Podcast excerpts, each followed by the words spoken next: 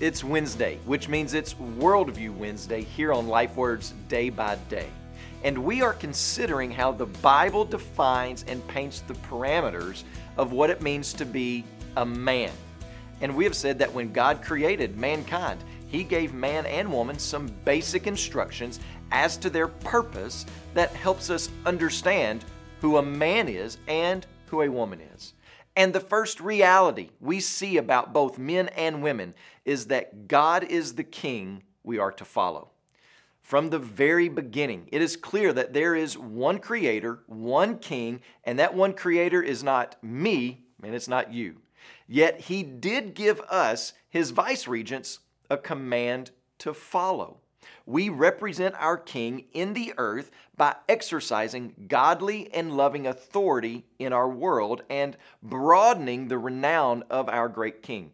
We follow our King by knowing and joyfully obeying His commands. He is our King. He speaks, and we listen with a will to obey. This command that He gave us, first and foremost, is that we are to multiply all over the earth and then work and maintain this garden, this earth which He has placed us in. We are to dig, grow, build, reap, and then repeat. We are to make it grow. In other words, there is this cultural mandate that we are to be spreading the glory of God through our work and through our family to all the earth. You know, work is a good thing, it's a godly thing. Men, you were created to work, to sweat, to accomplish something for the greater good. You were created to make a significant contribution to the world around you.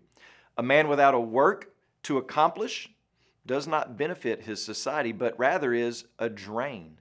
Paul reminds some men in the church at Ephesus that a man who doesn't work and provide for his family is an ungodly rebel.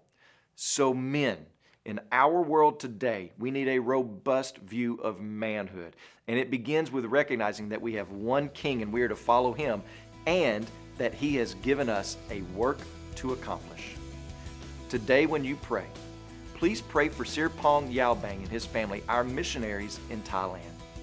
And also remember the Dindweli Life Word broadcast that's heard in Tanzania.